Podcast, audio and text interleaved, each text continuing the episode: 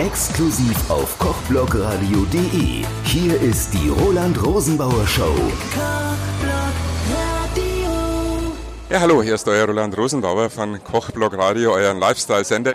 Karina Bichler ist die Biokönigin. Was macht denn das aus? Also man kennt ja, ja Bierkönigin, Kirschenkönigin. Nächste Woche wird die Meerrettichkönigin in Bayersdorf gekürt. Ähm, wie wird man Biokönigin? Also man wird auch gewählt, ähm, man ist quasi eine gewählte Fachfrau und Repräsentantin von der Biobranche. Ähm, es war so, dass dann insgesamt fünf, äh, vier Kandidatinnen im Finale waren, aber jede, äh, jeder Verband durfte eine Kandidatin küren und ins Finale schicken. Ein Verband hat darauf verzichtet, aber deswegen waren wir vier Kandidatinnen im Finale, durften Fragen beantworten, wurden auf Herz und Nieren prüft, dass wir uns über die Ökobranche auskennen und ähm, natürlich auch, dass man charmant mit den Leuten im Gespräch auch punkten kann. Ist das dann auch wie bei vielen anderen Königinnen so eine zweijährige Amtszeit? Genau, es ist zwei Jahre. Es ist ein recht neues Amt. Das Amt gibt es erst seit 2016. Ich bin somit die zweite bayerische Biokönigin, aber auch insgesamt die einzige in ganz Deutschland. Und was sind die Aufgaben?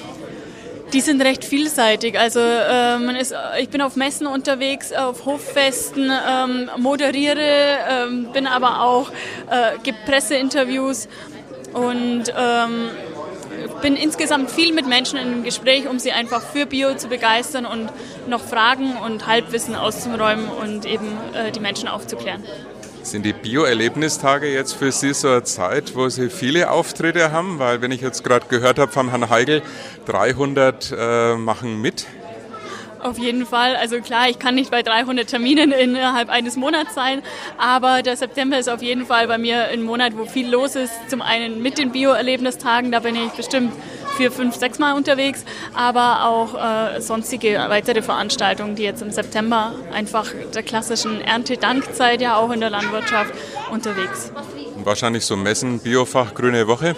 Auf jeden Fall, da bin ich mit unterwegs aber ähm, auch natürlich dann ähm, andere Messen noch, äh, die auch für Verbraucher sind oder auch weiteres Fachpublikum, sind es auch mal so regionale Messen wie jetzt demnächst hier die Regional- und Umwelttage oder äh, in Kelheim oder auch das Synergiefestival in Wiesent, ähm, wo man eben auch viel mit Verbrauchern und Verbraucherinnen nochmal in Kontakt kommt.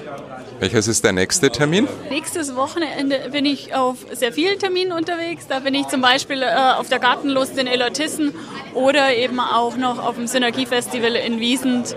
Auf jeden Fall ist an dem Wochenende sehr viel los.